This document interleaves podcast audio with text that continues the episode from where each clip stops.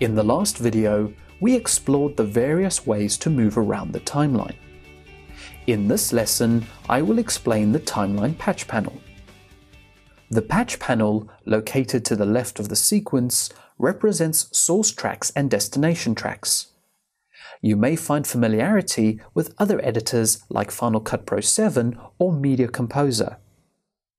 The green tabs to the left are source tracks. The dark grey tabs to the right represent the destination or sequence tracks.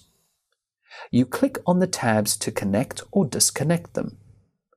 When the two tabs are connected together, Smoke will edit the source clip onto the assigned destination track. Clicking individual video tabs connects or disconnects it to its corresponding destination track. Shift clicking a tab applies the operation to all video tabs. If you're coming from another NLE, you might be used to patching your tracks by dragging the source tabs up and down to the desired destination track. Smoke's way of patching tracks is a little different, so I'll give you an example of patching video tracks. You can see that the Source Track tab is patched to a particular track. Source Video Track assignment is controlled by the focus point on the timeline positioner. When the focus point is moved up or down, notice how the video patching will align itself to the track on which the focus point goes.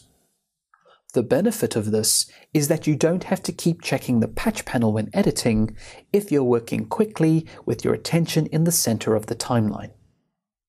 Another method to patch video tracks is to click the boxes in the patch panel. This acts as a switcher for video patching but also indicates the primary track that you are looking at.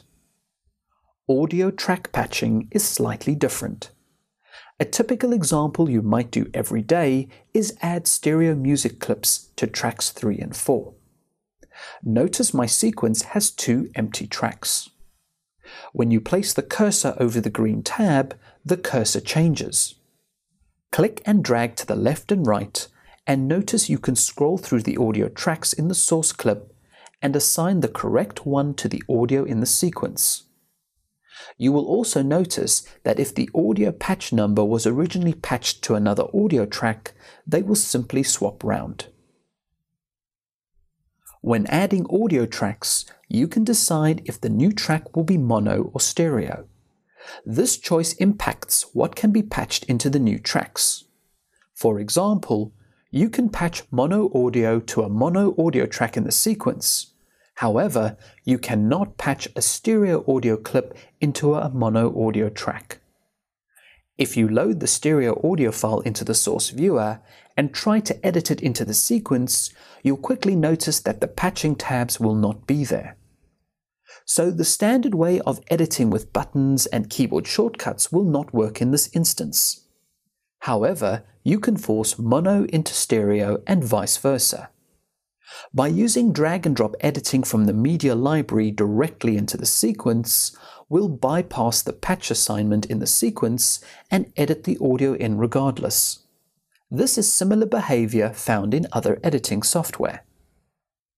A final function worth highlighting is track locking.